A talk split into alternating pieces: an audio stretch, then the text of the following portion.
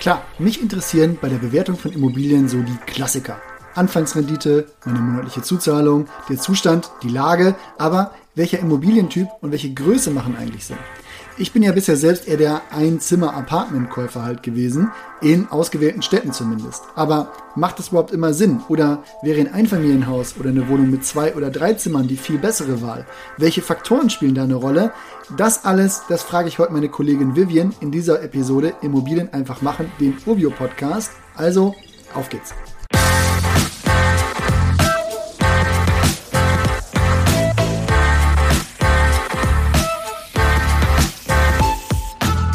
Hallo Vivian, ich will mit dir mal über die Arten von Immobilien sprechen. Obwohl ich ja auch gern Gewerbeimmobilien besprechen würde, würde ich den Fokus tatsächlich mal auf Wohnimmobilien legen. Hi Olli, erstmal schön hier zu sein. Ich freue mich voll, dass wir die Folge heute zusammen aufnehmen. Aber jetzt zurück zum Thema. Ich glaube, es macht Sinn, dass wir uns auf Wohnimmobilien konzentrieren. Zwar sind Gewerbeimmobilien, vor allem was die Rendite und die ganzen Sonderregelungen, wie zum Beispiel Mieterhöhungen betreffen, super interessant. Aber ich glaube, das sollten wir uns wirklich mal alleine anschauen und eine extra Folge dazu machen. Super, dann verschieben wir das für diese Folge. Dann sind es jetzt also Wohnimmobilien. Was unterscheiden wir denn da? Also, wenn du jetzt die grundsätzlichen Immobilientypen meinst, dann gibt es natürlich den Klassiker, das Einfamilienhaus. Aber dann kommen natürlich auch noch die Sonderformen wie das Einfamilienhaus mit Einliegerwohnung, die Doppelhaushälfte oder das reine Endhaus. Wenn es etwas größer werden soll, dann haben wir noch das Mehrfamilienhaus oder wenn man sich auf einen Teil davon beschränken möchte, die Eigentumswohnung. Na, dann fangen wir doch einfach mit dem Klassiker an. Was spricht für ein Einfamilienhaus als Investment? Du hast mit Josie ja letztens schon mal über das Thema Lage gesprochen. Die spielt hier natürlich auch eine Rolle. Aber beim Einfamilienhaus hast du schon mal den Vorteil, dass diese in der Regel an Familien vermietet werden, die auch ein langfristiges Mietinteresse haben. Und klar, man kann das jetzt nicht so verallgemeinern, aber die MieterInnen haben hier oft auch ein eigenes Interesse, die Immobilie möglichst gut in Schuss zu halten und mal selbst anzupacken. Also zum Beispiel beim Garten oder Bad. Hier kann man die MieterInnen auch immer gut mit einbeziehen und muss sich in der Regel weniger damit beschäftigen, hier NachmieterInnen zu suchen. Wenn ich ehrlich bin, ich habe nie über ein Einfamilienhaus als Investment, sondern eigentlich immer nur zur Eigennutzung nachgedacht. Ja, aber ich glaube, da bist du ehrlich gesagt nicht alleine. Aber es gibt auch hier Modelle, dass man ein Einfamilienhaus beispielsweise mit der Perspektive zur Selbstnutzung kauft und mit dem bisherigen Eigentümer oder der Eigentümerin eine entsprechende Vereinbarung trifft, wie lange das dann noch an die vermietet wird. Hm, wann ist das denn üblich? Okay. Angenommen, eine Familie besitzt ein Haus, die Kinder sind aber schon ausgezogen und fürs Alter hätten sie gerne eine altersgerechte Wohnung, wollen aber nicht sofort ausziehen und vor allem nicht extra einen neuen Kredit dafür aufnehmen. Dann könntest du jetzt sagen, du möchtest das Haus kaufen und zwar jetzt und du zahlst auch jetzt. Die Besonderheit ist, dass die bisherigen EigentümerInnen noch in dem Haus wohnen bleiben und dir Miete zahlen. Wie lange das insgesamt geht, solltet ihr davor übrigens konkret festlegen. Nun ist es also so, dass die bisherigen EigentümerInnen das Geld aus dem Verkauf nutzen können, um sich eine altersgerechte Wohnung zu kaufen und dort nach Fertigstellung einzuziehen, ohne einen extra Kredit dafür aufnehmen zu müssen. Und dann hat man auch noch mal ein paar Monate oder Jahre, die man so überbrücken kann. Und für dich als Käufer kann das den Charme haben, sich schon jetzt die Weichen für die Zukunft zu stellen und sich trotzdem die Option offen zu halten, ob man später selbst in das Haus einziehen möchte oder es doch noch mal neu vermietet. Ja, okay, ein anderer Grund, warum ich mich nicht rangetraut habe, als Vermieter bin ich dann ja wirklich für alles verantwortlich und muss mich auch um alle Themen kümmern. Ja, das stimmt, aber das ist als Vermieter ja auch deine Pflicht. Aber du kannst auch viel flexibler bestimmen, als du das beispielsweise bei einer Wohnung im Mehrfamilienhaus tun kannst. Du hast also keine Eigentümerversammlung, keine Ausgaben für Treppenhausreinigungen und so weiter. Du kannst also viel freier planen und wenn du die Immobilie gut auswählst, dann kannst du hier auch oft mehr Rendite erwirtschaften als mit Eigentumswohnungen. Ich gebe jetzt mal zu, je mehr du erzählst, ja, desto interessanter finde ich das eigentlich fürs Portfolio. Ein Familienhaus mit Einliegerwohnung, würde ich sagen, ist ja ähnlich, außer dass ich einen Teil der Finanzierungskosten dann tatsächlich mit der Vermietung auch wieder decken kann. Das Modell ist dann ja aber vermutlich auch für SelbstnutzerInnen interessant, die mit zusätzlichen Mietern und damit einer vermeintlichen Einschränkung der Privatsphäre auch leben können. Ich habe jedenfalls Freunde in Hamburg, die damit sehr gut fahren und auch in meiner Familie gibt es Erfahrungen damit. Meine Eltern haben jedenfalls, nachdem meine Geschwister und ich ausgezogen waren, die zweite Etage in ihrem Haus entsprechend umgebaut und können in der Rente dann auch zusätzliches Einkommen dadurch generieren. Ja, würde ich schon sagen. Bei der Doppelhaushälfte und dem Reihenhaus kommen wir dann wieder in die Bereiche, in denen man nicht mehr ganz so frei entscheiden kann, sondern sich mit den anderen MiteigentümerInnen abstimmen muss. Mm, in den Fällen, die ich da mitbekommen habe, ist das auf jeden Fall mehr Aufwand, als man meinen sollte. Also im Bekanntenkreis ging das auch mal länger hin und her, bis man sich über einen Farbton für die Fassadensanierung geeinigt hat. Und das hatte in den Abstimmungen zu den Farbtönen schon irgendwie sowas ja, Loriot-haftes, also nach dem Motto Mausgrau, Aschgrau oder Staubgrau. Klar, das kann dir da eher passieren.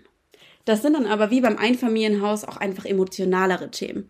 Ich meine, wenn man sowas kauft, dann sollte man sich schon mal mit den NachbarInnen austauschen, gerade wenn die Nachbarn als EigentümerInnen da wohnen und man selbst vermieten will. Da liegen dann meistens auch die größten Vorbehalte. Das sind übrigens auch die Fälle, in denen man in der Praxis mal von Vorverkaufsrechten hört. Wie funktioniert denn das oder was lässt man da eintragen? Okay, es klingt komplizierter als es ist. Da kann man dann zum Beispiel eintragen lassen, dass man ein Vorverkaufsrecht für die andere Doppelhaushälfte hat. Das kann dann auf jeden Fall spannend sein, weil man dann irgendwann auch die zweite Hälfte besitzen und dann auch wieder mehr selbst entwickeln oder sich die MieterInnen aussuchen kann. Das ist dann eigentlich die gleiche Logik wie beim Einfamilienhaus mit der Einliegerwohnung. Nur mit der Ausnahme, dass man keine Auswirkungen auf die eigene Privatsphäre hat, weil man sich ja auch keine Räume wie zum Beispiel Treppenhäuser oder andere Anlagen teilt. Ich glaube, dann nennen wir uns jetzt endlich mal dem Mehrfamilienhaus. Und um das Thema Mehrfamilienhaus kaufen, würde ich hier einen Bogen machen. Die Episode, bei der wir die Motivation und den Kaufprozess da behandelt haben, die verlinke ich mal in den Show Notes. Naja, vor allem wie groß sollte man hier kaufen? Hm, ich glaube, für jede Größe gibt es gute Punkte, die dafür oder vielleicht auch dagegen sprechen. Man könnte aber festhalten, dass ein üblicher Fehler ist, zu groß zu kaufen, weil man zum Beispiel meint, da ziehe ich selbst irgendwann mal ein. Ehrlich gesagt passiert das in der Praxis aber so selten und führt in der Regel nur dazu, dass man hier eine falsche Immobilienwahl trifft. Ah, okay, verstanden. Aber dann starten wir doch bei Dreizimmerwohnungen. Was spricht dafür, was spricht dagegen? Wie bei allen Immobilientypen kommt es hier natürlich auf die Lage an. Aber tatsächlich kommt es hier nochmal mehr auf die Lage an als zum Beispiel bei einer Ein- oder Zweiraumwohnungen. Das liegt daran, dass Dreiraumwohnungen oder noch größere Wohnungen am häufigsten von Familien gemietet werden. Diese gehen ja auch meist ein längeres Mietverhältnis ein, man hat also auch seltener einen Mieterinnenwechsel, den viele ja vermeiden wollen. Allerdings haben Familien, gerade wenn man jetzt mal auf die Gegenden eingeht, in denen höhere Einkommen und höhere Mieten üblich sind, auch mehr Ansprüche an die Wohnung und an die Lage. Vierter Stock ohne Aufzug und Souterrain werden da auf jeden Fall schwieriger, da die Nachfrage nach dieser Wohnungsgröße ohnehin schon geringer ist als zum Beispiel bei Ein- oder Zweiraumwohnungen. Zudem könnte man noch den Punkt machen, dass lange Mietverhältnisse dann Mieterhöhungspotenzial einschränken, weil das ja oft dann halt stattfindet bei einer Neuvermietung. Naja, am Ende kommt es darauf an, mit welchem Mietvertrag die MieterInnen da drin sind. Aber klar, grundsätzlich hast du recht. Na gut, dann könnte man ja sagen, wenn man selten den Mieterwechsel bevorzugt und die Wohnung gut ausgestattet ist, dann ist sowas auf jeden Fall einen zweiten Blick wert. Ja, könnte man eigentlich so zusammenfassen. Es gibt bei Drei- oder Vierraumwohnungen natürlich auch noch Sondervermietungsmodelle. Hm, was wäre das zum Beispiel? Naja, ein Klassiker wäre da die WG-Vermietung mit Einzelmietverträgen für jedes Zimmer. Gerade in Studentenstädten ist sowas ziemlich üblich und interessant. Ja, da hätte ich drauf kommen können. Das war in meiner Studienzeit nämlich auch meine Mietsituation. Also Grüße an die Dortmunder Straße in Münster an der Stelle. Ja, kann halt auch sehr interessant sein. Und da schließt sich vielleicht auch wieder der Bogen zum Mehrfamilienhaus. Da hat Janina ja mal angemerkt, dass man ein Mehrfamilienhaus auch selbst entwickeln kann. Das ist bei Mehrfamilienhäusern in Studentenstädten ja auch der Fall.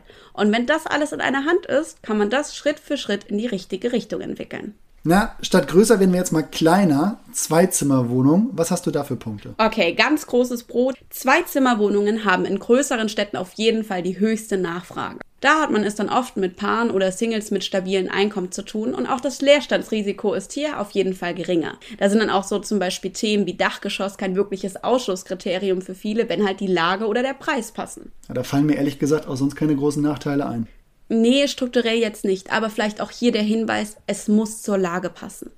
Wenn das Zweizimmer-Apartment in einer reinen Familienwohngegend liegt, dann ist es mit der Nachfrage vielleicht ein bisschen schwieriger. Aber ja, generell gibt es schon echt wenige Punkte, die dagegen sprechen. Na gut, kommen wir zum Einzimmer-Apartment. Na, vielleicht hier erstmal die Frage an dich. Was findest du denn interessant daran? Also, erstmal muss ich sagen, der Einstieg ist recht günstig die Mieten können sich halt auch viele leisten. Und in Studentenstädten, in entsprechenden Lagen, finde ich das eigentlich dann No-Brainer. Also so habe ich mir das zumindest immer zurechtgelegt und mit der Annahme in Berlin, Leipzig, Chemnitz und Dresden entsprechende Apartments gekauft. Also meine Idee war hier, für relativ wenig Geld schon etwas diversifiziertes Portfolio auch zu haben. Zumindest städtetechnisch. Ja, das sind doch auf jeden Fall alles schon mal solide Punkte.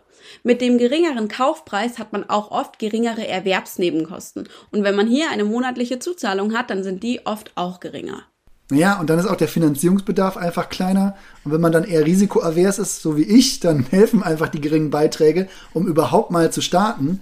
Auch wenn ich dann natürlich Freunde und Bekannte habe, die dann eher sagen, ja, ich kaufe hier größer, weil dann ist mein Hebel auch deutlich größer. Ein Punkt, den man als Nachteil werten könnte, ist, dass die Zinsen hier oft höher sind als bei vergleichbaren Zwei-Zimmer-Wohnungen.